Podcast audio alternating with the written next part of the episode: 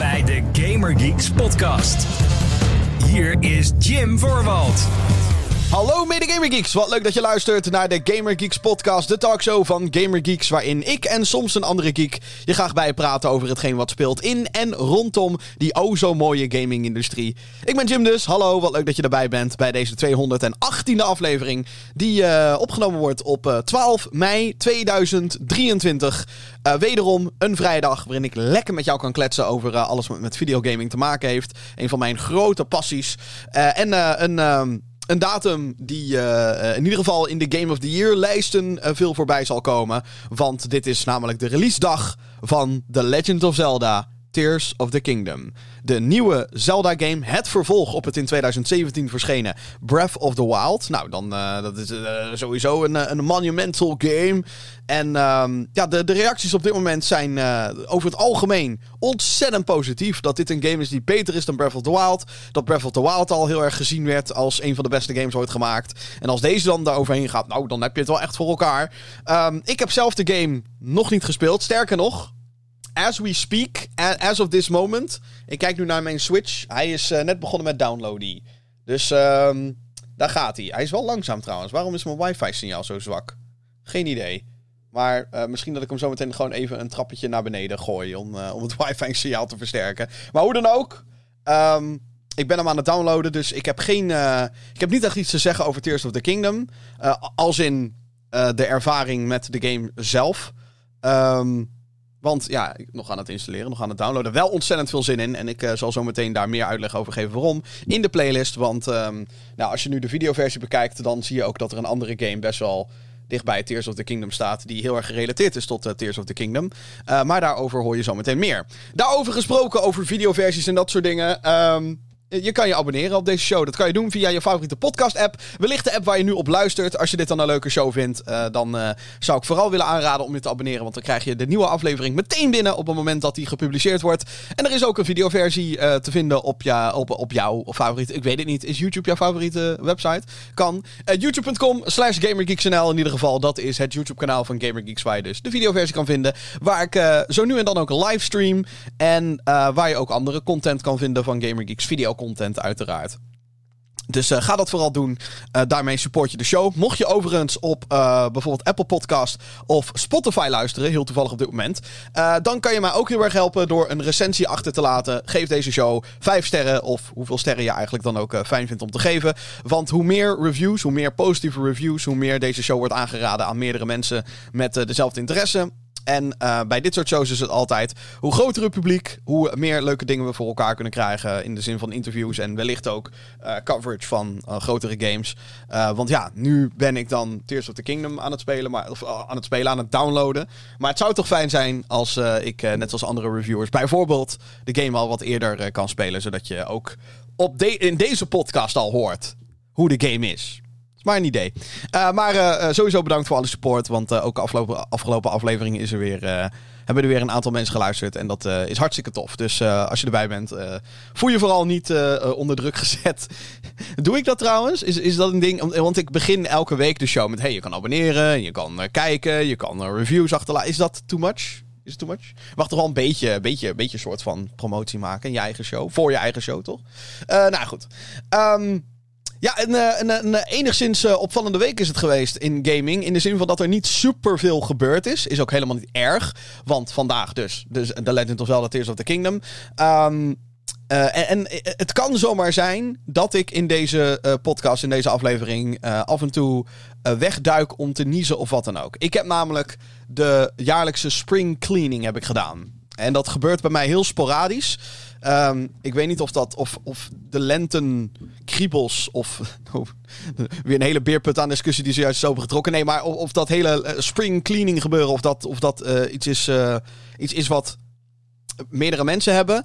Maar eens in de zoveel tijd heb ik gewoon de neiging om, om dan begin ik met het schoonmaken van één ding. En dan moet echt alles moet, moet in één keer schoongemaakt worden. Dus ik uh, heb uh, uh, alles gestofzuigd. Zeg maar alle hoekjes ben ik afgegaan van, van de ruimte waar ik me nu in bevind. Um, alle, alle kleine gaatjes waar ik in sommige gevallen al een jaar niet meer ben geweest. Weet je wel, dat is, oeh, dat is heel confronterend altijd. Hè? Um, en echt het aantal stof wat ik bij elkaar heb weten te schrapen als het gaat met stofzuiger en, en stofdoekjes en stoffer en blikken, noem het maar op. Daar kan je bekend een pluze knuffel van maken als je dat allemaal bij elkaar gooit. Dus ehm, ik merk dat dat heel erg aanslaat op mijn neus en zo. Dus ehm, mocht ik uh, uh, dus nogmaals niezen of, of whatever, uh, excuses daarvoor. Maar het is wel, dat vind ik wel altijd wel lekker. Het, het, het schoonmaken zelf is, is kut. Ik heb er ook nooit zin in om dat te doen. Helemaal niet als ik, als ik zo. Ik moet e-, eigenlijk echt een keer schoon. Weet je wel, dat je, dat je in zo'n in zo'n status bent, in zo'n mindset. Totaal geen zin in. Maar dan het resultaat. Het is zo. Oh, kan er weer met frisse moed tegenaan. Dus dat is uh, ook wel weer fijn. Goed, uh, videogames. Uh, laten we het hebben over kort nieuws. Want er is wel het een en ander gebeurd waar ik niet heel veel commentaar op heb. Maar wat wel de moeite waard is om even te bespreken. allereerst, korte nieuws. Guild, een, een, een, een game is dat. G-Y. LT. Dat, uh, die komt op 6 juli naar PC en consoles. Wordt gemaakt door Tequila Works. Uh, dat is een ontwikkelaar die vooral bekend staat om Rime. Dat was een platformgame die heel erg veel weg had van The Legend of Zelda Breath of the Wild. En uh, waarom is dit belangrijk? Of nou, waarom is dit opvallend, dit nieuws? Want er zijn weet ik hoeveel platformers en zo die uitkomen.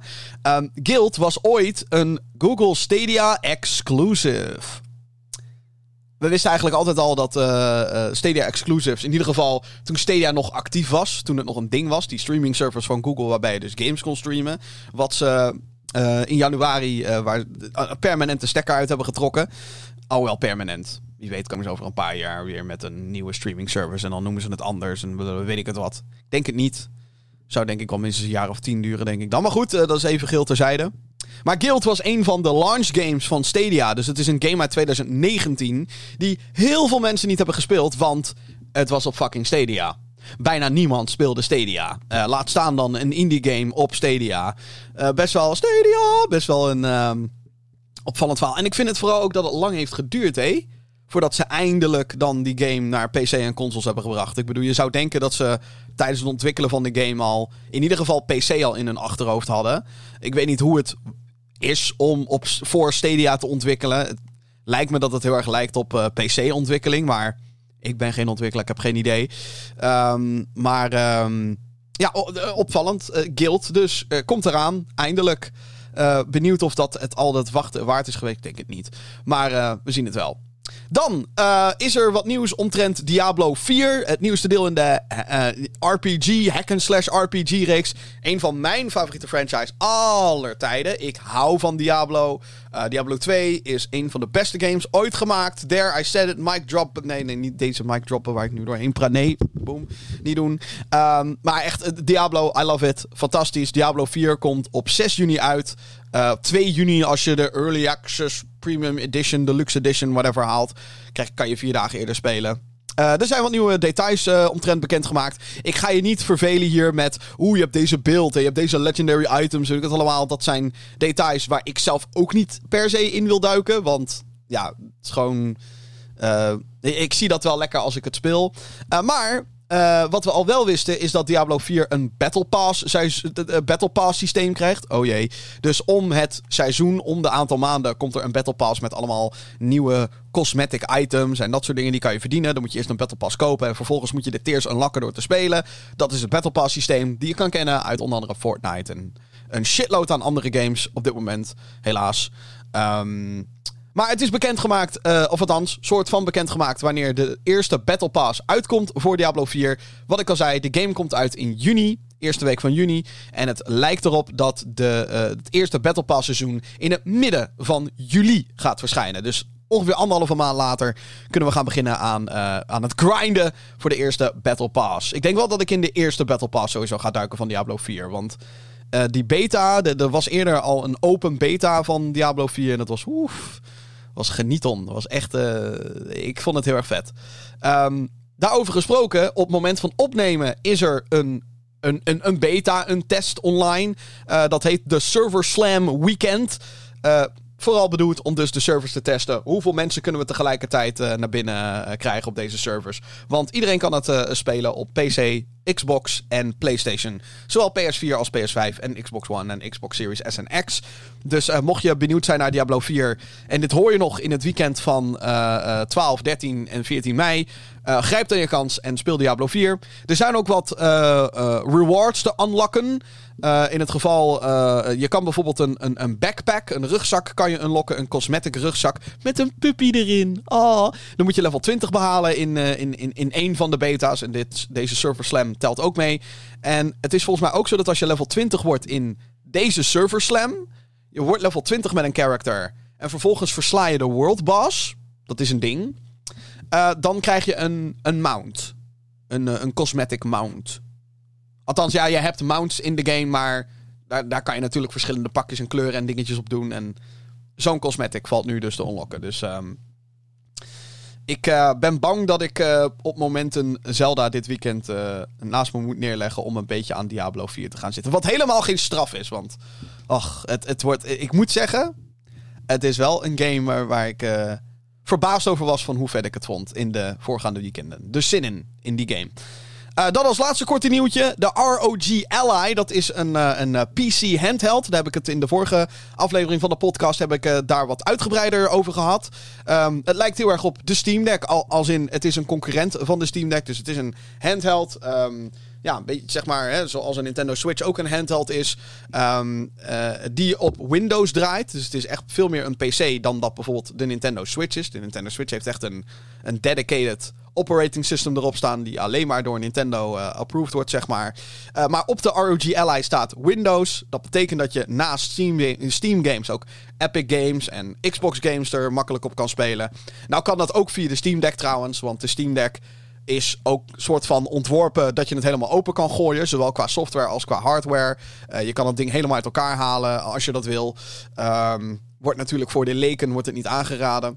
Maar um, de RG Ally is, is, is een van de eerste concurrenten die zeg maar opstaat tegenover de Steam Deck. Die een beetje dat hele handheld PC gaming eh, populair aan het maken is. Onder een bepaalde groep gamers. Want het zal denk ik nooit de populariteit behalen van bijvoorbeeld een Nintendo Switch. Oh wel, je weet het niet hè. Je weet, wat niet eens kan nog komen. Uh, maar de ROG Ally is, uh, is uh, dus een concurrent erop. er is nu een release datum bekend van het apparaat. 12 juni, dan komt de ROG Ally uit. En de adviesprijs... Ai, dat is... Um... oh, wacht. Het is trouwens... Zeg ik nou wel goed? 12 juni? juni, juni, juni... Ik was even de specs aan het opzoeken van het ding namelijk. Wat is nou de release datum? 13 juni, sorry, 13 juni. Ik zat er één dag naast. 13 juni komt het apparaat uit. En het gaat 799 euro kosten. Oei, dat is wel. Uh...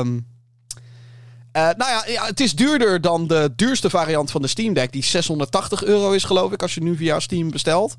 Uh, dus dat is best wel een heftig prijskaartje. Maar goed, je krijgt er dan ook wel uh, betere. hoe noem je dat? betere specs voor terug.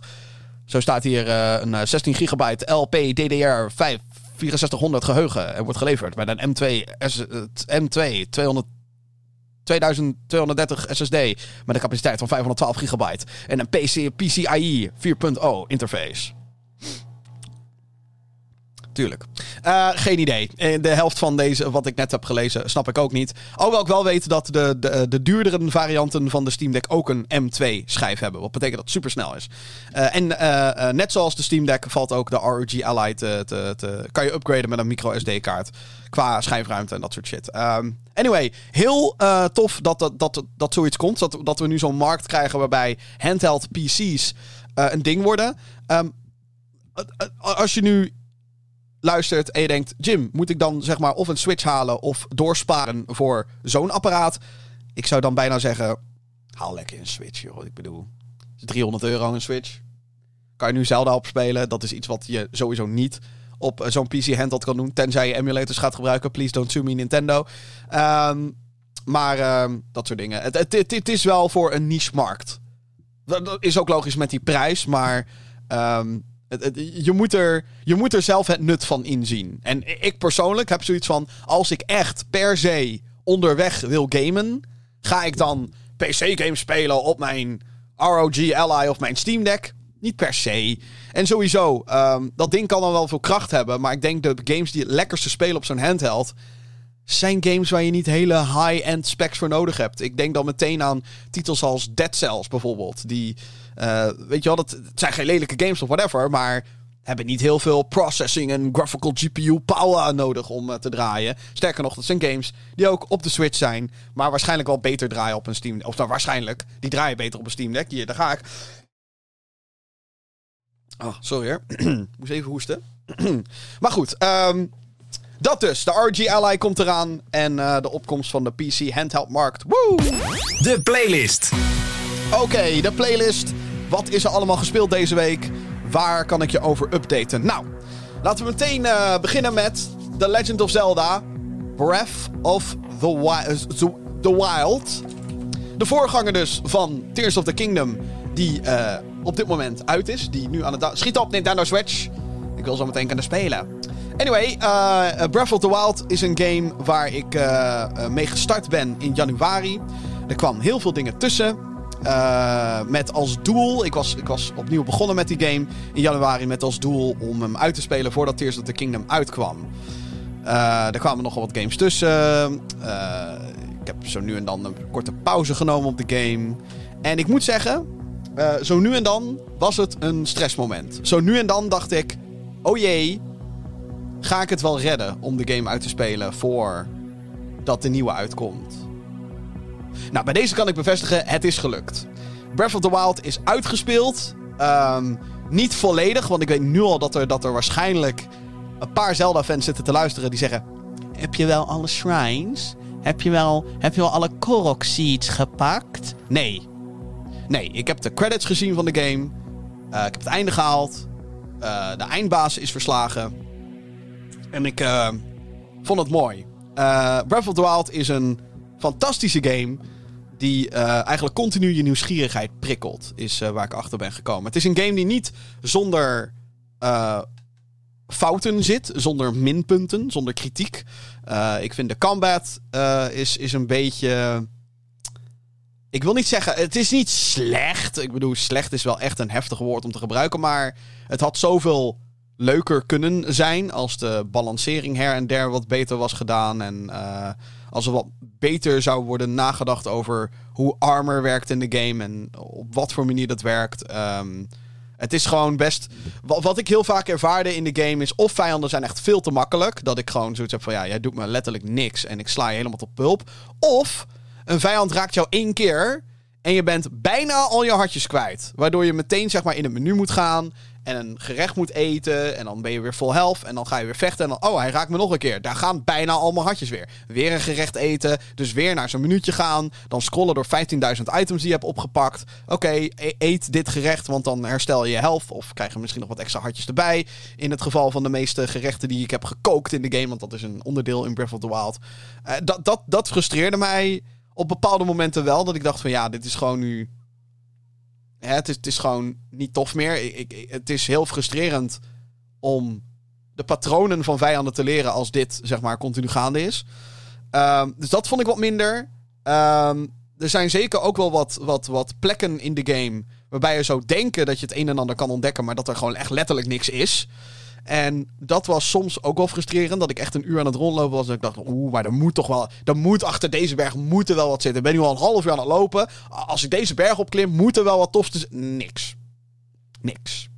En dat is wel. Um, frustrerend. En, en niks. Ik bedoel, er kan her en der misschien een korok zien. Dat zijn van die kleine, kleine puzzeltjes of verborgen uitdagingen die je, die je kan vinden. Uh, maar daar zijn er 900 van. Maar ja, weet je al, het is.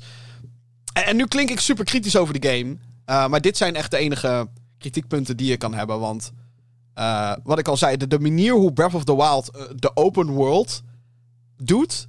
Dus dat het echt gewoon zoiets is van: hé, hey, weet je, ga je, ga, je, ga je gang maar. Doe je ding. En zoek het maar uit. Um, is wel heel erg tof. Er zijn wel duidelijk plekken waar de game je naartoe wijst. En er zijn duidelijke. de main questline. Als je erover nadenkt, zijn, is dat eigenlijk best kort. Um, maar dat is ook het toffe. Heel veel main quests uh, hoef je niet eens te doen per se. Dus bijvoorbeeld, uh, dus in The Legend of Zelda Breath of the Wild is het gewoon, hey, daar is het kasteel. Daar is Hyrule Castle. Daar zit Ganon. Uh, go beat his ass. En om je te helpen kan je Divine Beasts bevrijden van zijn corruption. Dat kan je doen, maar dat hoef je niet te doen. En dat vind ik heel erg tof. Dat je bij wijze van meteen naar het kasteel kan gaan. En meteen tegen Ganon kan vechten. Alhoewel, ik zeg meteen tegen Ganon. Dan moet je dus eerst de bossen verslaan die normaal gezien in de Divine Beast zitten. Wat ik een super tof element vind. Uh, ik vind dat echt heel erg gaaf. Dus um, Breath of the Wild is fantastisch. Mocht je uh, om wat voor reden dan ook Breath of the Wild niet gespeeld hebben nog. En je hebt een Nintendo Switch uiteraard. Is dit toch wel een aanrader. Zeker als je je mindset. Als je mind op de goede plek is. Dat is wel. Voor Breath of the Wild moet je wel in een bepaalde stemming zijn. Um, maar als je daar eenmaal zit, is het een genot om te spelen. En is het genot om je, om, om je te laten verdwalen in deze versie van Hyrule. Ik vind het heel erg tof. Um, en daardoor heb ik nu eigenlijk extra veel zin in Tears of the Kingdom. Want dat schijnt Breath of the Wild te zijn. Met zoveel meer. Nou, dat, dat, dat is wel. Dat aan zich zou al een, een gigantische. Uh, hoe noem dat? Prestatie zijn vanuit Nintendo en vanuit de ontwikkelaars. Uh, en ook dat dat maar allemaal blijft draaien op de Switch. Toch ook ergens wel indrukwekkend. Um, dus ja, Breath of... En, en het schijnt trouwens... Dit had ik ergens gelezen. Um, op IGN had ik dit gelezen. Dat uh, Breath of the Wild... Uh, dat, dat Tears of the Kingdom, dus de nieuwe game... Kijkt kennelijk op jouw Switch... of je een save game hebt staan van Breath of the Wild. En doet daar kennelijk wat mee. Ik heb geen idee wat, want uh, op IGN zeiden ze meteen... Hey, spoilers voor de game. En dat wilde ik niet. Ik wilde gewoon eigenlijk nu zo blind mogelijk ingaan. Dus ik heb niet verder gelezen wat dat nou exact doet. Maar ik vond dat wel heel... Ik vind dat soort dingen dus echt wel tof. Gewoon, hey, we gaan je save game uitlezen. Zodat je, weet ik veel, misschien bepaalde characters wel of niet al hebt ontmoet. Zou kunnen.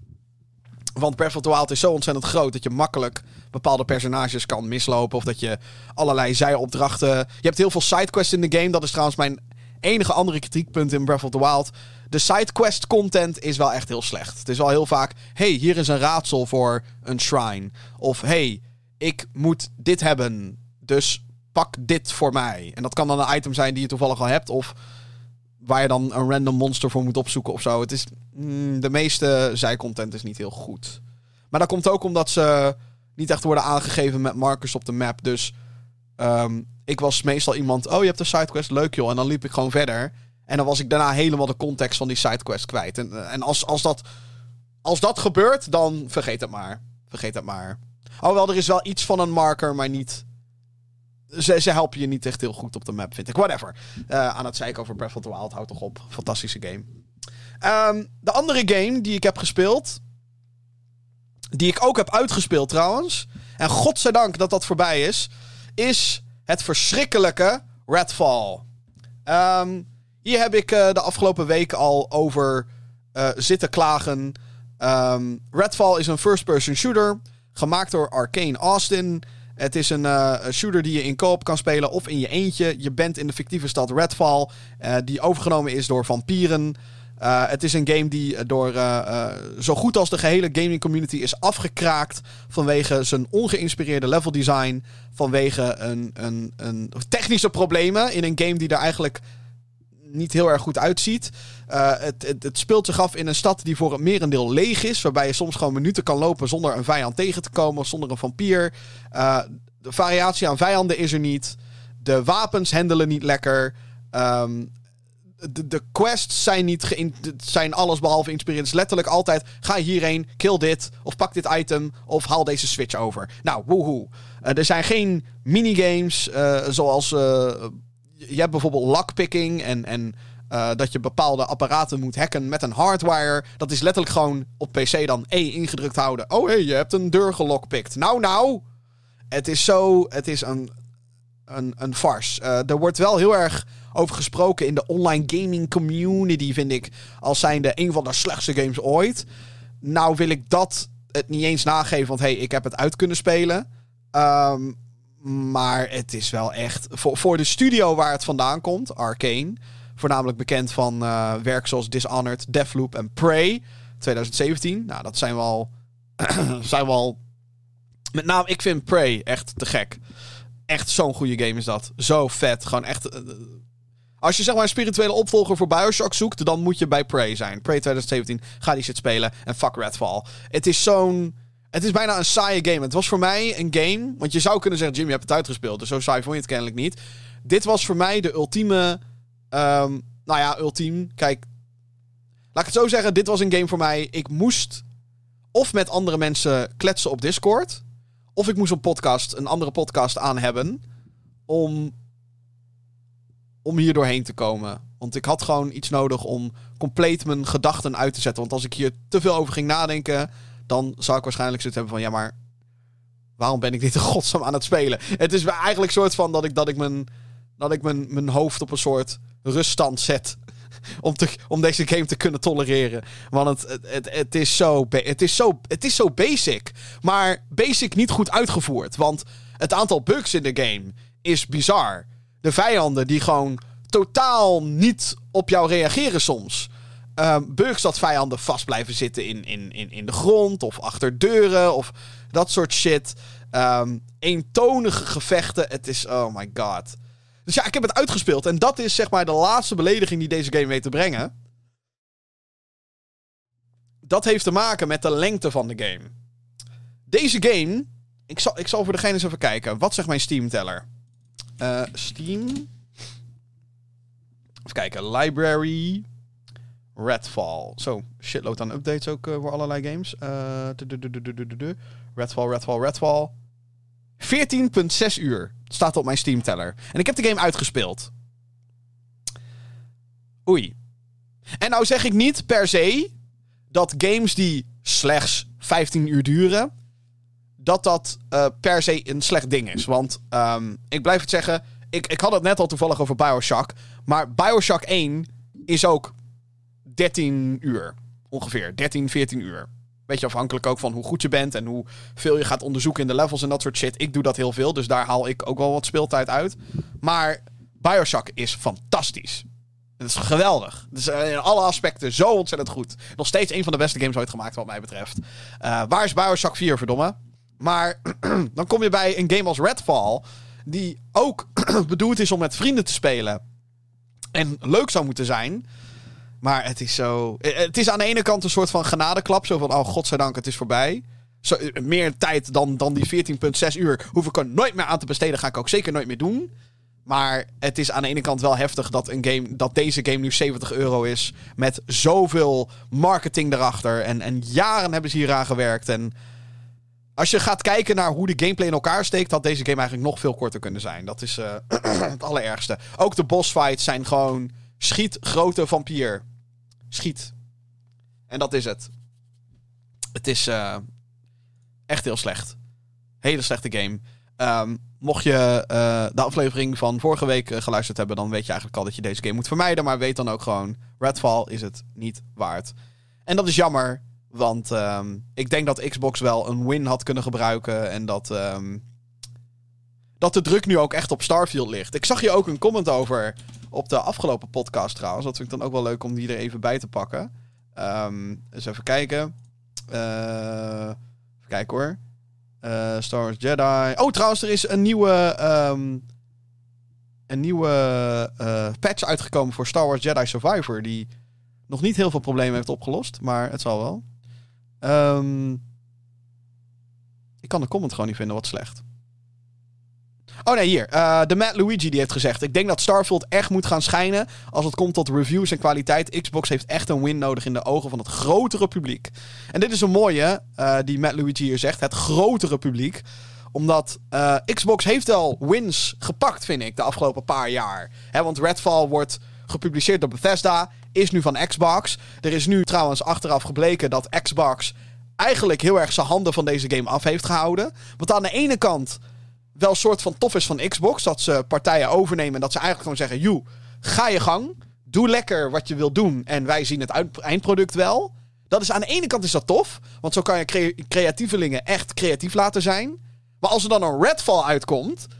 Dan is dat... eh, oei, zeg maar. Dus ik denk dat Xbox eh, zich ook meer met Bethesda moet gaan bemoeien... om te zeggen, yo guys, hoe is de kwaliteit van de game... Laat een paar mensen van ons team het even spelen. En, en laten we kijken of we toffe dingen kunnen neerzetten. Want ehm, Game Pass, het gaat allemaal om Game Pass hè, in, in het geval van Xbox. Zij nemen studio's over. Zij nemen allerlei dingen over om de Mocht je trouwens nu een boor horen op de achtergrond. Er wordt nu geboord op de achtergrond. In de tuin, denk ik of zo. En nee, aan de overkant wordt er gebouwd. Sorry daarvoor. Ik kan, ik kan op dit moment weinig aan doen. Um, wel, wel sfeertje zo. Maar uh, kijk, Xbox gaat voor, gaat voor Game Pass. Dat, dat is hun strategie. Dus alles wat ze halen en kopen en, en wat ze uitbrengen... is om de waarde van Game Pass te verhogen. Natuurlijk, er is de console. En het is natuurlijk fijn voor hun dat als jij 70 euro betaalt voor Redfall bijvoorbeeld. Hè, dat er dan ook een deel daarvan gaat naar Xbox. Of in dit geval Redfall is van Bethesda. Dus alles gaat soort van indirect naar Microsoft. Zo zou je het ook kunnen zeggen. Um, maar um, het gaat om Game Pass. Als je titels uitbrengt als Redfall. Ga je mensen niet echt overhalen om naar Game Pass te gaan. En dat is een groot probleem voor Xbox. Um, en wat ik net wilde zeggen. Xbox heeft een win nodig voor het grotere publiek. Want Xbox heeft al echt wat toffe dingen gedaan. Met name het afgelopen jaar. Maar dat zijn, voor wat, dat zijn wat meer niche dingen. Uh, denk aan Hi-Fi Rush. Een game die uit het niets ineens gedropt werd op Xbox, PC en Game Pass. Een hele toffe uh, ritme-platformer is dat. Super vet gewoon. Echt hartstikke gaaf. Een kleinere game ook. Dus niet, niet per se. Niet het statuur wat een Redfall zou moeten hebben. Alhoewel me niet zou verbazen als je aan Hi-Fi Rush meer tijd kwijt kan zijn. En het naar je zin kan hebben dan fucking Redfall. Maar goed, dat even terzijde. Dat was tof. Maar Hi-Fi Rush is wel een beetje zo'n. Het is niet mainstream. Zou het wel moeten zijn, vind ik. Maar het, het is niet zo mainstream als een, dat een Redfall had kunnen zijn. En dan heb je games als Pent. Die game. Die afgelopen november uitkwam. Slechte release timing wat mij betreft. Maar binnen een bepaalde niche echt ontzettend goed was. Dan heb je een game als Grounded. Ook van dezelfde studio als Pent... God, hoe heten ze? Obsidian. Uh, Grounded schijnt een, superleuke uh, survival game te zijn op Game Pass. Kijk, dat zijn de wins die je nodig hebt. En het wordt een keer tijd dat ze inderdaad een mainstream win daarmee hebben. Dat er een grote game uitkomt die zeg maar van, het, van hetzelfde statuur is als een PlayStation game. Want als je zegt PlayStation game, dan zeg je Horizon. En dan zeg je God of War Ragnarok. En dan zeg je The Last of Us. Niet de PC-versie. Um, of althans, dat zou het ook moeten zijn. En Xbox heeft zo'n game nodig. En ik zeg niet per se dat Redfall die game had kunnen zijn. Want Redfall was wel dat ik. Op het moment dat het werd aangekondigd, dacht ik al van. Oké, dit kan leuk worden. Met vrienden misschien. Maar zelfs dat zou ik nu gewoon niet eens meer willen doen. En als, als ineens drie vrienden van mij op Discord komen die zeggen: Yo, kom, we gaan Redfall doen. Dan zeg ik: Wat doe je jezelf aan? Laten, we, laten we gewoon Left 4 Dead 2 opstarten, jongens. Die game is beter. 2009, die game is beter. Xbox heeft dat nodig. En ik snap heel goed dat mensen daarom nu ook heel erg zeggen: Starfield moet het worden. De nieuwe game van Bethesda Game Studios, de makers van Fallout 3 en 4, de makers van Skyrim, de makers van Oblivion. Hun nieuwe ding is Starfield. Komt in de eerste week van, september komt die game uit. Als die game niet. Als die game niet briljant is, like niet supergoed, hebben ze een probleem. Nee, hebben ze echt een probleem. En, en kijk, weet je, Xbox blijft bestaan. Game Pass is, succesvol. Ze worden gefinancierd door Microsoft. Dus iedereen is safe wat dat betreft. Alhoewel, niet iedereen is safe. Want er vallen genoeg ontslagen bij allerlei techbedrijven. Waaronder ook Microsoft en waaronder dus ook Xbox. Um, dus laten we niet vooral zeggen dat iedereen safe is. Dus eigenlijk moet ik mijn eigen woorden terugnemen. Dat doe ik bij deze. Um, maar het, het is wel. Redfall is wel echt een dusdanige faal van hun kant. Uh, want ik denk, ik mag hopen dat dit niet onder PlayStation zou gebeuren. Of onder Nintendo. Er is no way dat Nintendo of PlayStation zo'n game de wereld in zouden brengen. Want het is echt. En het is, het is een bijzonder type slecht wat Redfall is. Want het is. Het, het voelt amateuristisch. De game voelt. Je voelt gewoon. Of jullie hadden geen tijd. Of jullie hadden geen flauw benul wat jullie aan het doen waren. En de game is al heel lang in ontwikkeling. Dus tijd. Ik, ik weet het niet. Misschien dat ze op een gegeven moment gewoon zeiden: Yo, jullie komen niet vooruit. Dus nu moet de game uitkomen en klaar. We zijn er klaar mee. Een beetje wat er ook is gebeurd met uh, Anthem. Een project wat ook maar niet. Sterker nog, Redfall doet me heel erg veel denken aan Anthem. Ken je die game nog? Dat was een, uh, een, een online uh, shooter ook. Met heel veel RPG-elementen. Moest een live service worden. Um, waarin je in van die Iron Man suits zat. En het concept daarachter was heel vet. En eh, de opening cutscene bijvoorbeeld is heel vet. De manier hoe die lore wordt neergezet. En vervolgens ga je die game spelen en het is, het is boring. Het is gewoon zo de hele tijd hetzelfde. En allemaal gameplay mechanieken waarvan je denkt... Wie vond dit in godsnaam een goed idee? Like, what the fuck ben je aan het doen? Een saai verhaal ook trouwens. Ook van een studio, BioWare, die een hele, zeg maar, hele hoge status heeft. Waarvan mensen zeggen, oh, die gasten kunnen echt hele goede games maken. En dan komt er iets als Anthem. En um, Anthem is een fascinerend verhaal hoe die ontwikkeling gegaan is. Ze zijn zes jaar met die game bezig geweest. En eigenlijk is er pas in het laatste jaar van ontwikkeling... is er echt wat gebeurd. Omdat ze daarvoor gewoon geen beslissingen konden maken. Omdat het gewoon continu was van... We weten eigenlijk niet wat we willen. Er is geen visie. Mensen gaan dan vervolgens weg uit frustratie. Of omdat ze zoiets hebben van... ik ga wat beters doen met mijn leven. Uh, het is... En ik heb het vermoeden dat, Red, dat er hetzelfde is gebeurd met Redfall. Het kan bijna niet anders. Het is een hele vreemde vergelijking wellicht voor de kenners. Maar Redfall schreeuwt Anthem naar mij. Zo van, hey, we hebben dit idee. Het zit er alleen niet in. we hebben cutscenes, maar uh, dat zijn alleen maar characters die stilstaan. En waar de camera langs gaat. That's it. Wat? Wat is daar gebeurd? Ik denk, pff, bro. Als er een, een, een, een journalist is met like insiders informatie, weet je wel, die anonieme bronnen heeft en dat soort shit. Jason Schreier, ik kan niet wachten op het artikel over Redfall. Oh man. Sorry, ik ging weer even renten uh, omtrent Redfall, dus laten we snel doorgaan. Zometeen in de Gamer Geeks podcast. Ja, komen Castlevania en Metal Gear wellicht terug. Oeh. De nieuwe Mortal Kombat. Uh, de onthulling daarvan zit eraan te komen en het wordt niet deel 12. Huh? En uh, het Nederlandse Abbey Games, die komt na jaren terug. Zo. Uh, neem ik ook meteen even deze kans om een slokje te nemen.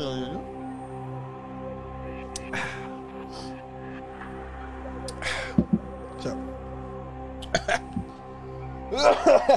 Zo. Sorry. Ja, ben we er klaar voor? Oké. Nieuws. Oké, uh, allereerst wat uh, treurig nieuws. Wat mij betreft. Treurig nieuws vanuit de hoek van PlayStation.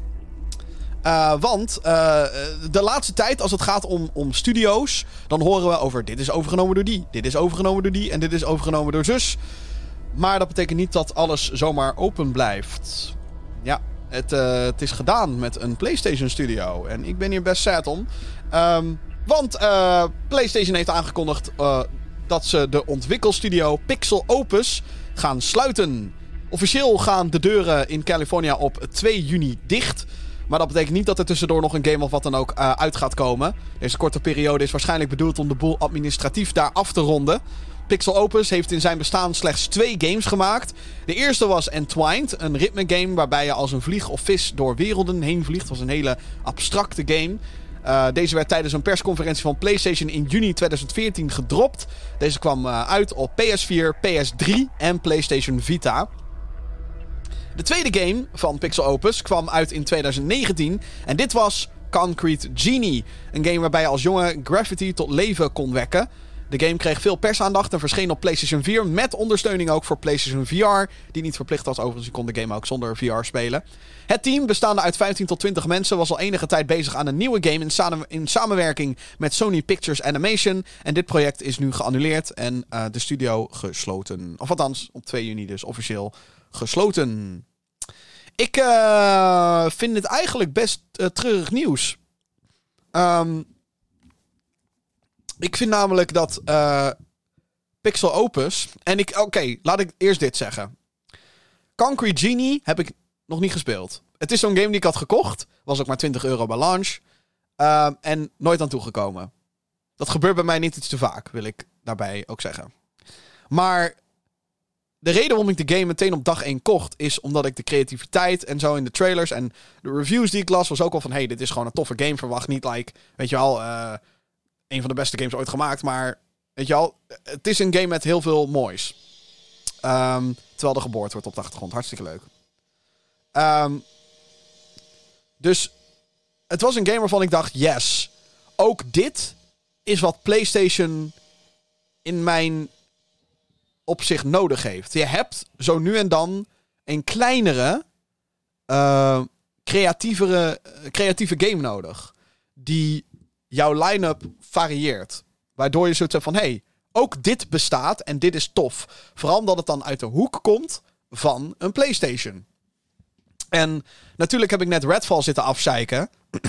maar daarna, daarnaast heb ik dus net ook Xbox complimenten uitgedeeld. voor het feit dat zij creatieve uitlatingen, zoals een Concrete Genie. Um, ook de aandacht en de financiering geven bij Xbox. Projecten zoals een pen. Projecten zoals een Grounded. Projecten zoals een Hi-Fi Rush. Dingen waarbij je eigenlijk zou denken als je naar de grote corporate motherfuckers kijkt. Of zo, zo eens even kijken hoor. Nee, jullie moeten gewoon uh, werken aan de grootste nieuwe AAA blablabla game. Weet wel?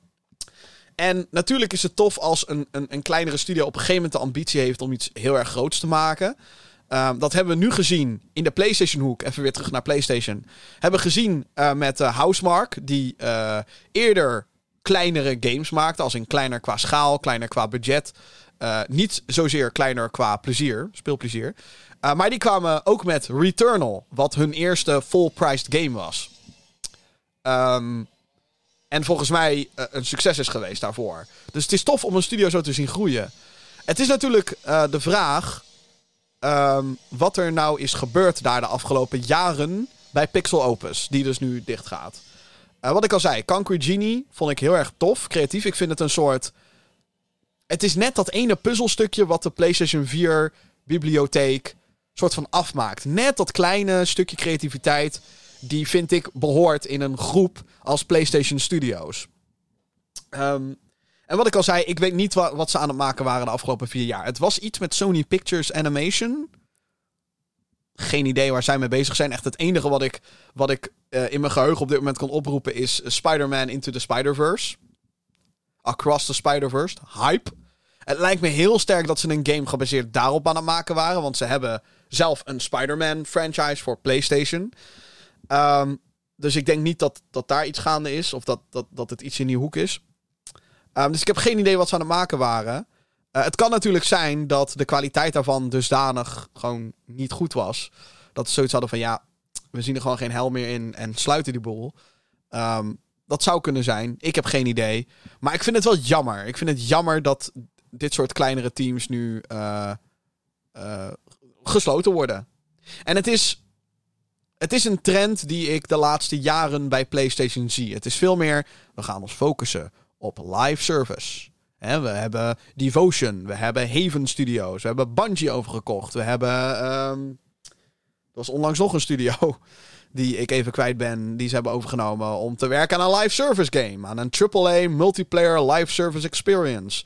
Oké, dat is cool. Gelukkig hebben we ook de de OG PlayStation Studios nog, zoals Guerrilla en, en uh, Sucker Punch en eh, de makers van Ghost of Tsushima bijvoorbeeld.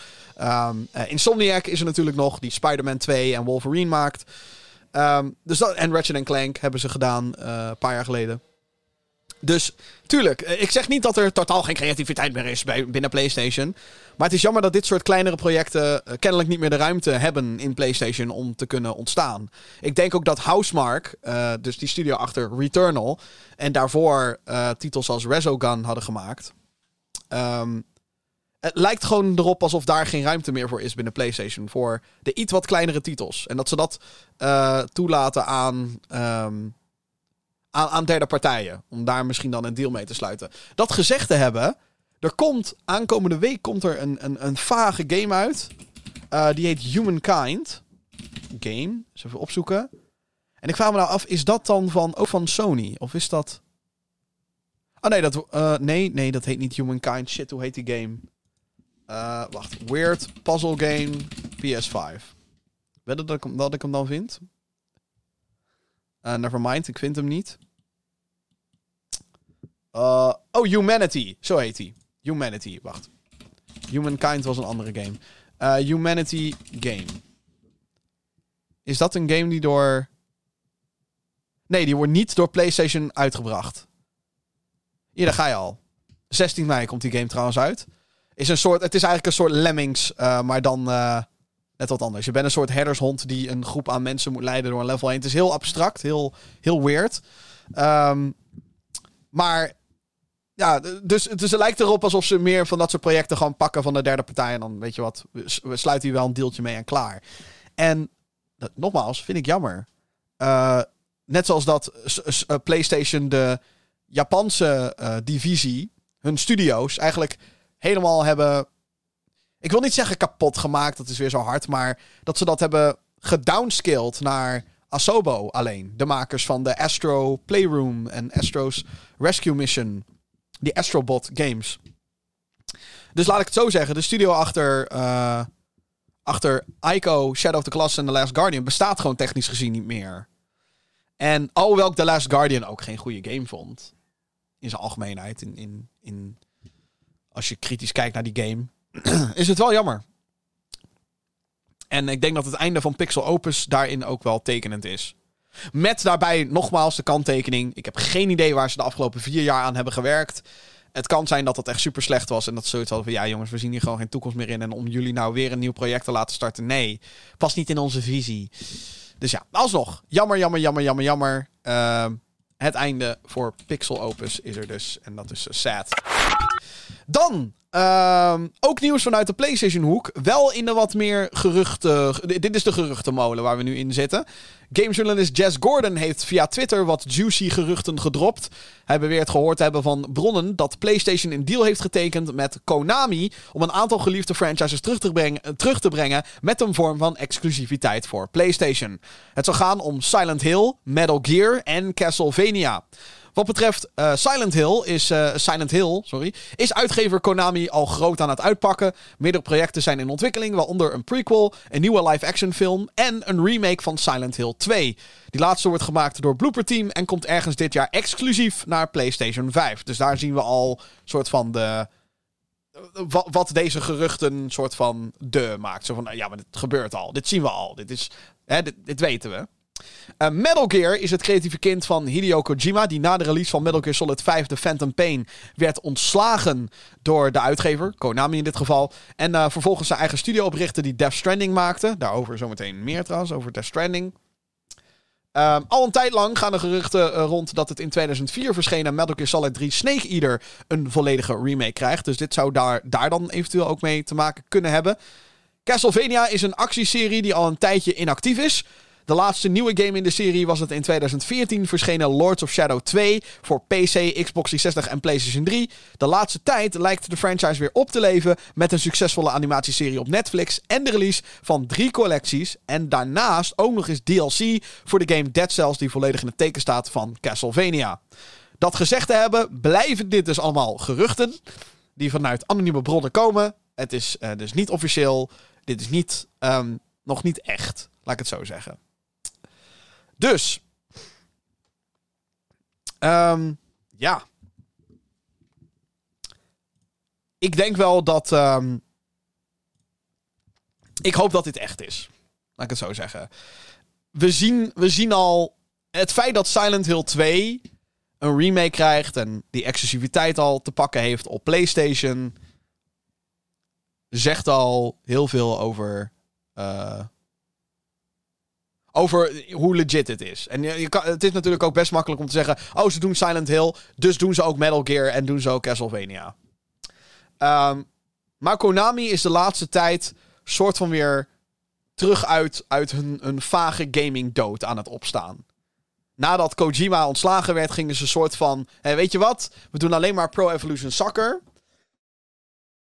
En uh, we maken nog een hele slechte Metal Gear Zombie game en that's it daarna zagen we ook niet heel veel meer van Konami.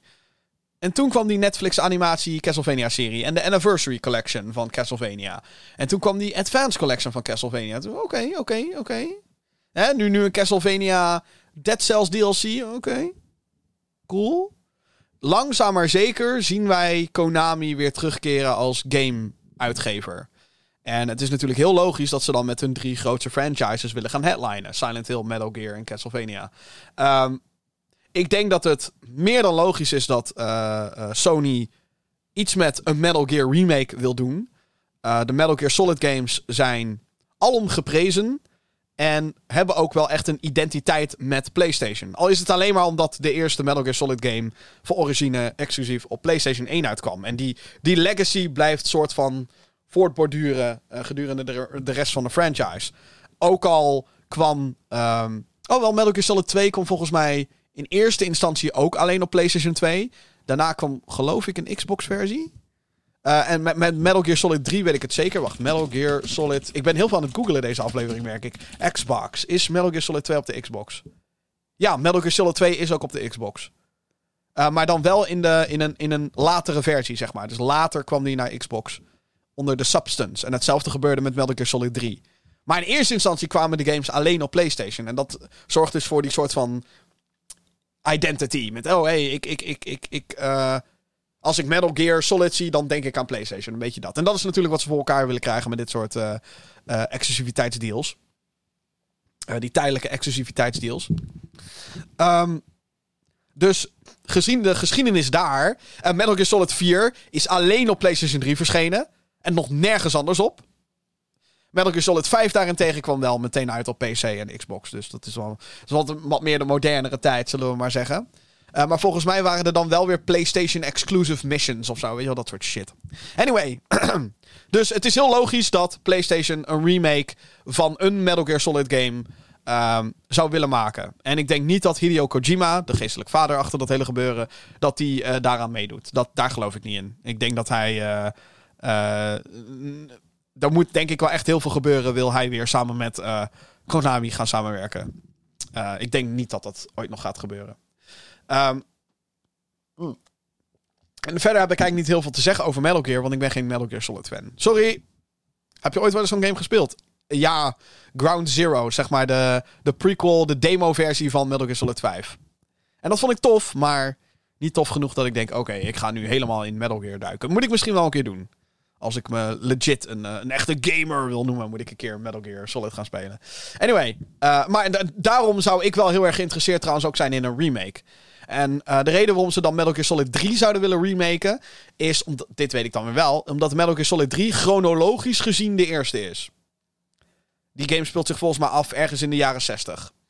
Daar waar Metal Gear Solid 1 geloof ik in de 90s zich afspeelt. Misschien in de jaren 80, geen idee. Maar dat, dat weet ik wel.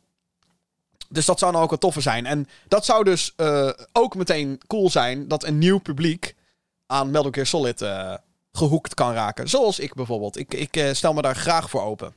Castlevania zou ik dus zo cool vinden zo vet vinden als dat terug zou... Eh, maar legit terug zou komen. Want we zien zoveel inspiratie van Castlevania overal. Bloodborne is voor de helft een Castlevania game. Het is eigenlijk... Wat gebeurt er als je Castlevania zou in de blender zou gooien met Dark Souls? Bloodborne. That's it. En dat is gruwelijk. De Dead Cells DLC uh, omtrent Castlevania schijnt echt gewoon te gek te zijn. We zagen Castlevania characters in, in, in Super Smash Bros. Ultimate. Die franchise heeft iets, man. En het, het is raar. Want ik, ik, heb een soort, ik heb een soort affectie voor Castlevania. En dan vraag ik misschien hoeveel games daarvan heb jij uitgespeeld? Nul! Nul! Ik ben waarschijnlijk gestoord. Maar ook hier weer. Je bent geen echte gamer, Jim. Maar ik weet niet. Er is iets met die franchise wat me heel erg aanspreekt. Wat me heel... Oh. Gewoon maar die sfeer, alleen al die muziek. Dat... Ik heb, sterker nog, ik moet nog steeds dat laatste seizoen van uh, Netflix, Castlevania, moet ik ook nog eens gaan kijken. Ik vond de eerste, of drie, was ik ergens bij drie? Ik weet niet eens meer. Maar de eerste twee seizoenen van Castlevania op Netflix, mwah, fantastisch. Of je nou fan bent van de game of niet. Nou ken ik heel veel elementen uit de game wel. Dus ik zat helemaal, oh man, oh, guys, echt wat, wat ik zo tof vind al, uh, aan, aan bepaalde adaptations, zeg maar, is als ze heel en veel respect hebben voor het bronmateriaal. En ook al heb ik niet Castlevania games uitgespeeld, ik, ik, heb het idee dat ik er veel meer van weet dan dat ik ervan zou moeten weten. Um, maar er is een scène in het, in, in het tweede seizoen waarbij echt alles wat Castlevania is, in één keer in één scène gewoon op jou af wordt gevuurd. En het is glorieus. Met de muziek erbij, alles. Och, fantastisch. Breng Castlevania terug, verdomme. En het, het mooie van Castlevania terug willen brengen... is dat je het op allerlei manieren kan doen. Je kan een 2D-game maken. Hè, dat je een, een Way Forward bijvoorbeeld... een, een fantastische 2D Castle... Bro, uh, je kan weer een, een Metroidvania Castle... daar is nota bene Castlevania Symphony of the Night... is nota bene waar die, waar die trend vandaan komt. Oh, hey, we hebben een... Eigenlijk hebben we een Metroid game gemaakt... maar dan in de vorm van, eh, we noemen het Castlevania. Oké, de Metroidvania was geboren. Het zit verdomme in een, ah, bro, let's go. Of je maakt een vette 3D Castlevania met, met, met toffe hack-and-slash actie, een beetje in de, in de vorm van God of War. Zeg maar hoe de combat in God of War werkt. Of je maakt het meer Devil May Cry-achtig. En alles zou werken. Alles zou passen. Je kan zoveel kant op met Castle. Let's go. Sony, let's go. Ik weet niet welke studio jullie hebben ingehuurd, maar als het waar is, let's go. Oef. Lijkt me heel erg vet. Oké, ik moet opschieten. Laten we snel doorgaan naar het volgende. Oh man. Oké, eh, de Nederlandse studio Abby Games die heeft zijn nieuwe project aangekondigd. Namelijk Reus 2. Het uh, vervolg op het in 2013 verschenen Reus. Dit is een, uh, een, een, spel waarin je als gigantisch godachtig wezen, of althans die commandeer je, om, om zo een samenleving op een planeet te onderhouden. Deel 2 die breidt dit idee uit met meerdere planeten die andere atmosferen kunnen hebben. Dus het breidt het concept zeg maar uit naar een grotere schaal. Wanneer Reus 2 uitkomt, of nee, sorry. Uh, oh nee, andere atmosfeer, jawel. Abby Games heeft de afgelopen jaren niet stilgezeten sinds, stilgezeten sinds de eerste Reus game. zo hebben ze na Reus nog Renowned Explorers en Godhood gemaakt. wanneer Reus 2 uitkomt is niet bekend. Op dit moment is enkel een PC-versie op Steam bevestigd. Abby Games werkt samen met uitgever Fire Squid Games voor het vervolg. zij zijn gespecialiseerd in onder andere turn-based en tactical games. Dus, ehm, ja, Reus is een, een, een, een een opvallend spel. Omdat uh, de, de eerste Reus-game, die trouwens nog steeds gewoon op Steam uh, te vinden is. Volgens mij full price een tientje. Wacht op een Steam sale en dan kan je hem waarschijnlijk voor super cheap krijgen. Um, het is een... Uh, het is gek genoeg een, een, een heel relaxed spel. Het is een soort van, oh hé, hey, je bent een, een groot beest. En kan een beetje kijken hoe, je, hoe, hoe, hoe de samenleving, hoe, hoe, jou, hoe jouw mensheid reageert op, op hetgeen wat je doet. Um, het, is, het is wel tof. En het, en het speelt zich ook allemaal af op een soort ja, bol, ja, de planeet is bolvormig, maar je ziet het zeg maar als een soort bol ook. Wat ook grappig is, want dan merk je ook hoe klein de mensheid is en hoe groot jij als uh, godachtig wezen bent. Is wel tof. Uh, het is wel leuk. Uh, Reus 2, laten we hopen dat dit ook een groot succes wordt voor Nederlandse uitgever. Toch een beetje woep woep, Holland, let's go. Dus, Reus 2 komt eraan. Zet op je wishlist op Steam en dan komt het helemaal goed. Dan uh, NetherRealm Studios, de ontwikkelaar achter de Mortal Kombat-reeks, heeft een teaser online gepost. Een opvallende teaser, waarbij echt alles behalve subtiel is het ook. Uh, een teaser. Uh, waarbij uh, de overduidelijk is dat binnenkort het nieuwste deel in de vechtreeks gaat worden aangekondigd. In een teaser trailer is een klok te zien die van uur 11 naar uur 1 springt. Insiders weten het nu 100% zeker. En deze teaser wijst er ook naar. Um, de nieuwe Mortal Kombat wordt een reboot. En gaat dus geen Mortal Kombat 12 heten. Oh. Windows Central heeft vervolgens wat details onthuld over de game. Zo, zei zo zou de titel letterlijk Mortal Kombat 1 gaan worden. Dus 1 erachter. Uh, zou de game in september. God, wat gebeurt er allemaal? Wat gebeurt er?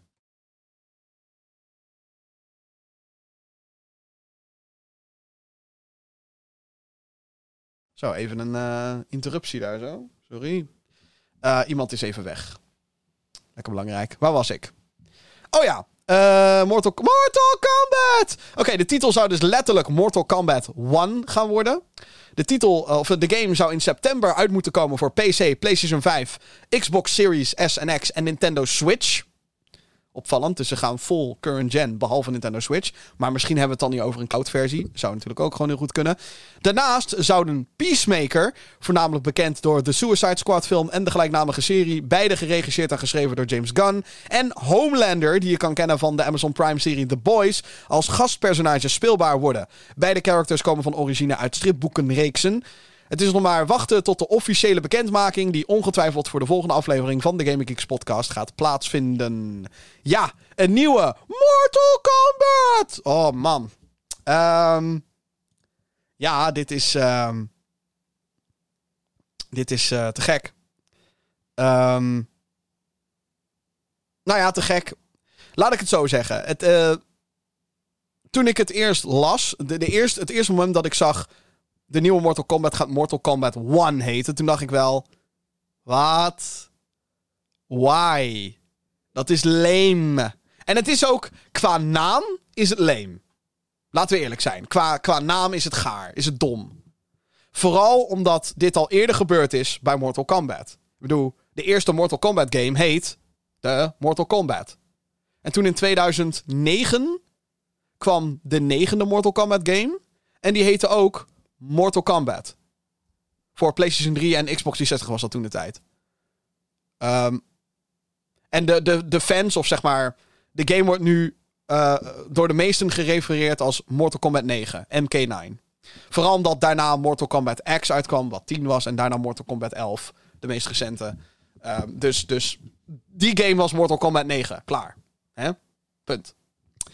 Um, en het is. Ja, hoe moet ik dit zeggen? Nu komt dus Mortal Kombat 1. En dat, qua, qua, qua titel is het gewoon niet heel sterk. Dat ik snap wel waarom ze het doen. Ik snap waarom ze het doen, omdat uh, de lore van Mortal Kombat. laat ik het zo zeggen. En dit is echt waar. Mortal Kombat, de, de eerste Mortal Kombat. Tot en met Mortal Kombat 12 is een aaneengesloten verhaal.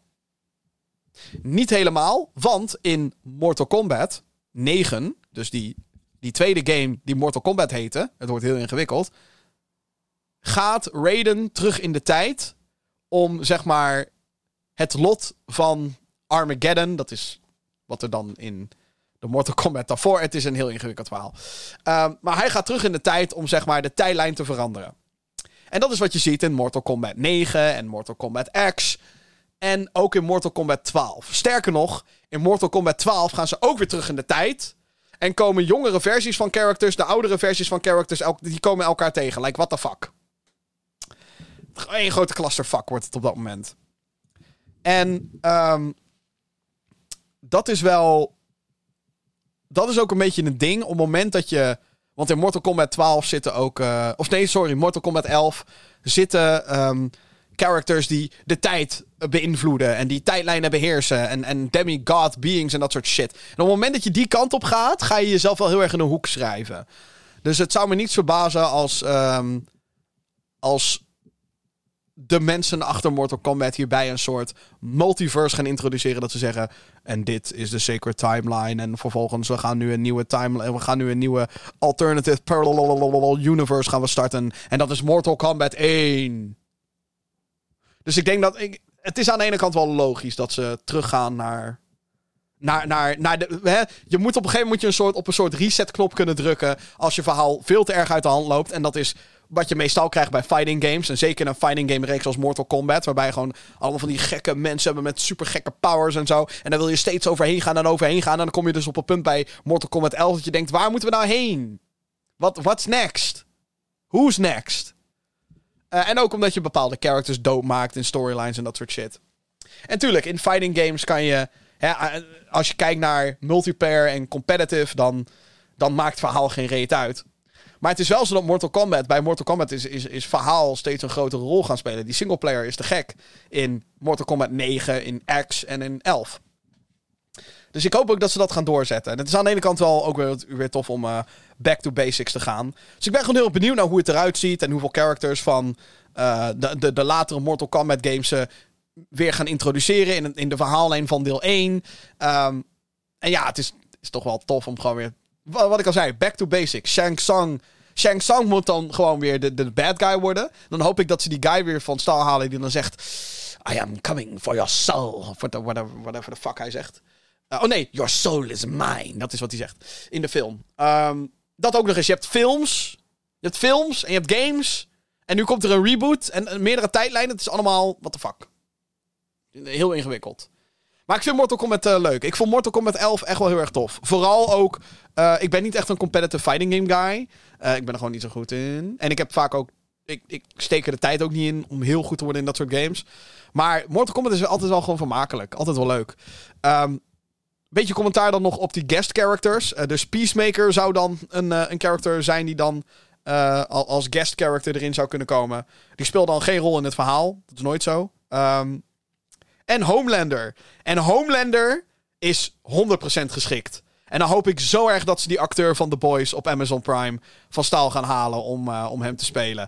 Uh, misschien dat Butcher ook nog wel een goede zou zijn. Gespeeld door Carl Urban in de Amazon-serie. Ik bedoel, die guy. Ja, you fucking cunt. Hij is zo, hij is zo cool. Maar Homelander is te gek. Homelander is zeg maar... Hij, hij is het makkelijkst omschrijven als een fucked up versie van Superman. En dat is heel tof in, in de zin van Mortal Kombat. Omdat... Uh, de studio die Mortal Kombat maakt, maakt, maakt ook Injustice. De Injustice Fighting Games. Alle DC-characters die dan tegen elkaar gaan vechten. Maar er was ook ooit een Mortal Kombat versus DC Universe. En dat was een Mortal Kombat game waarbij alle, al het geweld genervd werd. Iets wat een beetje heiligschennis is als het gaat om Mortal Kombat. Um, uh, en dat was vooral omdat DC... Toen de tijd waren die twee dingen nog gesplit van elkaar, zeg maar. Uh, NetherRealm de studio die Mortal Kombat maakt, zit nu gewoon in Warner Brothers. En Warner Brothers heeft ook DC, dus het is allemaal whatever. Ga jullie, ga jullie gang maar. Um, Superman en andere DC-characters mochten niemand doodmaken. En als ze dat deden, moest dat buiten het zicht van de speler gebeuren. En dat was. Um, dat vonden mensen gaar. Nu merk je wel wat meer dat meer dingen kunnen. Volgens mij zit de Joker zit in Mortal Kombat 11. Dus dat is al cool. Uh, en dan is Peacemaker een fantastisch uh, iets. Maar ook Superman. Superman mag geen mensen killen. En ik snap ergens dat DC nog steeds niet zou willen dat Superman in Mortal Kombat verschijnt. Dus wat doe je dan? Dan pak je Homelander uit The Boys. Want hij is basically Superman. Maar dan fucked in the head. Fantastisch. By the way. Een van de, de beste superhelden-serie ooit, wat mij betreft. The Boys. Zo goed. Waar is seizoen 4? Oh my god, seizoen 3 was zo goed. Sterker nog, je zou een hele fighting game rondom The Boys kunnen maken. Met Maeve en, en, en uh, Soldier Boy en Homelander. A-Train, dat soort shit. Alhoewel, kijk, Homelander is een beetje overpowered in die serie, wat ook soort van de bedoeling is. Net zoals dat Superman eigenlijk overpowered is in de DC-universe. Um, ja, het is... Uh, het, dat, dat is echt cool. Mortal Kombat 1 komt er binnenkort aan. Althans, als we deze geruchten mogen geloven. En, laat, oké, laatste wat ik er niet over zeg. Wat een gouden tijdperk voor fighting games is het op dit moment. 2023 kan de explosie worden. Een orgasme van fighting games. Street Fighter 6 komt in juni. Als we dit dus mogen geloven. Een nieuwe Mortal Kombat in september. En dan moet dit jaar ook nog eens Tekken 8 uitkomen? Bro. Let's go! Round 1, fight! Let's go! Holy hell. Wat een line-up. Wat een line-up aan fighting games. Mijn persoonlijke favoriet uh, is Tekken. Het is gewoon omdat Tekken is. Ik weet niet. Het is gewoon de game die ik het meest gespeeld heb toen ik klein was. Tekken 3 was mijn jam op PS1. Round 1. Chicken fight. Martial law wins. Oef. Die stem alleen al. En die muziek. En die moves. Paul Phoenix. MVP. Let's go. Tekken 8 ziet er ook fantastisch uit trouwens. Holy hell. Och, wat een, wat ah, prachtig tijdperk. Prachtig, prachtig, prachtig. Heb jij een vraag voor de show? Nou. Mail naar podcast.gamergeeks.nl ja, bijna het einde van deze show. Dat was uh, ook uh, het, uh, het, grootste nieuws van de afgelopen week. Het gaat om gaming. Eén mailtje is er, is er binnengekomen die ik graag even aan je wil voordragen. Wat ik al zei, je kan dus, of wat ik al zei, wat, wat Jasper al zei eigenlijk. Heb jij een vraag voor de show? Die dus. Mail ja, naar podcast.gamergeeks.nl podcast.gamergeeks.nl. Daar is dus ook uh, het volgende mailtje in verschenen. Hey Jim, ik ben pas begonnen met Death Stranding. Ik ben nog niet heel ver in de game, nu in episode 2. Maar ben tot nu toe erg onder de indruk. Vooral de verhaalvertelling en de mysteries hierom spreken me erg aan. Hoewel de gameplay neerkomt op het vervoeren van pakketjes, stoort me dit niet. En uh, vind ik het leuker dan, en uitgebreider dan verwacht. Ik heb podcast nummer 104 voor een deel teruggeluisterd, waar jullie het hadden over de game. Maar ik weet niet of jij de game nog hebt uitgespeeld. Dus hierbij mijn vraag: heb je Death Stranding nog uitgespeeld? En wat vond je ervan? Uh, met zeer vriendelijke groet, een trouw podcastluisteraar, Rowan. Rowan, dankjewel. Nee. En tot zover. Nee. en tot zover, mensen.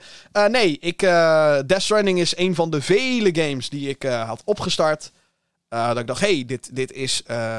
ik, ik vond het toen ook heel intrigerend, heel indrukwekkend. Heel.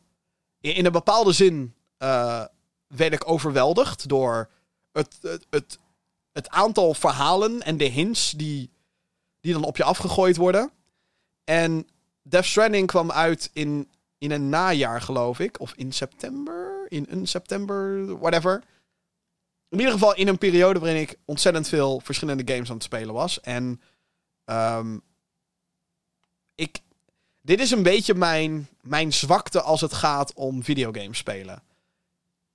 Bij bepaalde games vind ik, of wil ik, echt 100% in een bepaalde. Ik heb de hele tijd ook over mind. Het lijkt wel een soort meditatiepodcast of zo'n. Of zo'n. Weet je al? Je kan alles bereiken als je. Als je energie, als je aura goed is. Zo, zo'n guy lijk ik wel. Maar met games is het zo, ik moet echt in een bepaalde mindset. ASMR mindset. Moet ik zitten om, om bepaalde games, om daar echt goed van te kunnen genieten. En voor mij was dat 100% het geval, en nog steeds, met Death Stranding. Um, Death Stranding is een game die dus, wat ik al zei, ik werd heel erg over, door al die verhaaldetails of vage hints die er meteen op je af worden gegooid. En weet ik van wat voor characters die allemaal dingen zeggen waarvan je denkt: oh ja, hier heb ik heel veel context bij nodig die ik nu nog niet heb. Um, en op het moment dat je, dat je Death Stranding speelt, op het moment dat je gaat beginnen met Death Stranding en daarna ga je andere dingen doen. En dan ben je, voor je het weet, ben je ineens twee weken verder. En dan weer terug naar Death Stranding, dan heb je geen idee meer wat er aan de hand is. Geen idee meer. En dat is waar ik ook in terecht kwam met Death Stranding. En dat, dat gebeurde bij mij ook bijvoorbeeld bij The, Legend of Zelda Breath of the Wild. Lang geleden dat ik uh, pauze nam van een maand of zo voor die game. En toen probeerde ik, en het lukte gewoon niet toen meer. Het, het kwam niet meer. Dan zou je dus opnieuw moeten beginnen. Uh, wat, wat aan zich niet per se een straf is of zo. Maar um, ja, het is, het, bij sommige games, of bij, bij heel veel games vind ik, uh, of is het is bij mij het geval. Moet ik echt in een hele specifieke mood en moet ik, hè, Resident Evil, ik wil die game niet overdag spelen. Bijvoorbeeld. Tuurlijk, ik kan, ik kan alle gordijnen dicht doen in mijn huis en dat soort dingen. Ik kan alles super donker maken, maar nee, het moet ook, het moet ook, of kut weer, weet je wel, dat, dat het echt gewoon regent, dan ga ik Resident Evil spelen. Um, een beetje dat soort dingen. En ik, en ik ga daar heel ver in, merk ik. Maar dat komt ook vooral omdat ik verwend ben. Ik meteen bij zeggen. Er zijn zoveel verschillende type games om te spelen. Dus als ik even casual iets tussendoor wil, dan heb ik iets van vijf games die ik zou kunnen spelen. Heb ik zin in een shooter? Nou, dan zijn er weet ik hoeveel mogelijkheden. Wil ik mijn nostalgie gaan, gaan proeven? Nou, dan uh, zijn er letterlijk honderden hoesjes hier die ik kan openmaken. Dus het is heel... Um, ik ben moeilijk. ik ben heel moeilijk. Maar, dat gezegd te hebben, ik vind het concept inderdaad achter Death Stranding en het hele... Vooral ook een beetje... Het heeft toch ook wat te maken met gewoon Hideo Kojima. En zijn hele break-up met Konami, wat hiervoor uh, voor de, vlak voor de ontwikkeling van Death Stranding gebeurde en dat soort dingen. Zo fascinerend. Het is zo fascinerend. En um, Death Stranding 2 komt eraan. Wellicht dat ik daar. En ik maak hier geen belofte. Maar ik denk dat het wel tof zou zijn als ik daarin een beetje hetzelfde ga doen als wat er nu met Zelda gebeurd is. Dat ik ruim van tevoren, zou je denken, um, ga beginnen met Death Stranding 1. En dan komt Death Stranding 2. En dan kan ik meteen van 1 naar 2 springen. Uh, en dan het verhaal verder meemaken. Um, zoals ik dus nu heb gedaan met Zelda Breath of the Wild is nu uitgespeeld. Letterlijk vier dagen geleden zag ik de credits. En nu uh, is Tears of the Kingdom er. Dus dat zou, uh, wat mij betreft, heel tof zijn. Maar ik ga daar geen belofte in, in maken, want dat, dat is heel gevaarlijk. Dus, uh, dat. Maar dankjewel, Rohan. En holy shit, dat je podcast. Hoe is podcast nummer 104? Voor mij voelt dat als. Nou ja, Death Stranding. Het is echt veel te lang geleden. Wanneer kwam podcast 104 uit? Is dat echt 2019, ja? Podcast. Ik ben weer aan het googlen. 104. Iets vinden van Death Stranding. Oeh. Zo heette die aflevering. Wauw. Die werd inderdaad gepubliceerd eind 2019. Holy shit. Holy shit. Laat ik het zo zeggen, ik ben blij dat ik nu het tempo een beetje opschroef qua, qua afleveringen maken voor de Gaming Geeks podcast. Nou moet ik ook heel eerlijk toegeven, sinds 2019 is er heel veel gebeurd. Zowel in gaming als in mijn leven. Dus uh, wat dat betreft, ja, wat dat betreft uh, Vind het leuk. Goed, uh, dankjewel Rohan voor je mailtje. En uh, tof dat je die uh, afleveringen terugluistert en zo. Om een beetje context te krijgen. Heel erg in de mindset van toen ook. Ga ik weer met dat woord mindset. Ik moet kappen. Ik moet stoppen. Het is... Genoeg van deze aflevering. Uh, mensen, uh, bijna tot zover deze 218e aflevering van de Gamer Geeks podcast. Uh, als je tot zover bent gekomen, wat leuk dat je tot zover bent gekomen. Ik wil je heel erg graag bedanken voor het luisteren. Vergeet niet dat je je kan abonneren op deze show door op abonneren te, te, klikken in je favoriete podcast app. Denk bijvoorbeeld aan Apple Podcast of Spotify. Mocht je op een van die twee apps zitten, laat dan een recensie achter voor de show. daarmee help je het algoritme heel erg en wordt deze show bij meer mensen aangeraden. Hoe hoger de score is en hoe meer reviews er zijn. Dus uh, mocht je ooit een recensie hebben achtergelaten, dank u, dank u, dank u. Sowieso als je luistert, dankjewel. Als je abonneert, dankjewel. Het is gewoon, dankjewel. Ik vind het tof dat je er weer bij bent. Um, maar uh, uh, recensies helpen ook, dus graag. Um, en een videoversie. YouTube.com slash GamerGeeksNL. Dat is ook het YouTube kanaal wat je sowieso moet abonneren. Voor alles omtrent GamerGeeks. Inclusief livestreams en dat soort dingen. Is mijn Tears of the Kingdom al klaar? Daar wil ik even mee eindigen. Of is mijn wifi dusdanig slecht? Dat... oh mijn god, hij is bijna klaar. Waarom duurt het zo lang? Waarom is mijn wifi-signaal zo zwak? Normaal heb ik daar echt nul moeite. Er is iets aan de hand in het huis. Oeh, heeft het iets te maken met al dat geboor hier? Of ben ik gewoon ondertussen ook Diablo 4 aan het downloaden? Is dat het? Of is er een of andere geheime server die dingen weg... Ja, wat, wat is er aan de hand? Nou goed. Um, Tears of the Kingdom. Zin in. Um, ja, dat was het. Uh, dankjewel voor luisteren naar deze 218e aflevering van de Gaming Geeks podcast. En heel graag tot een volgende keer.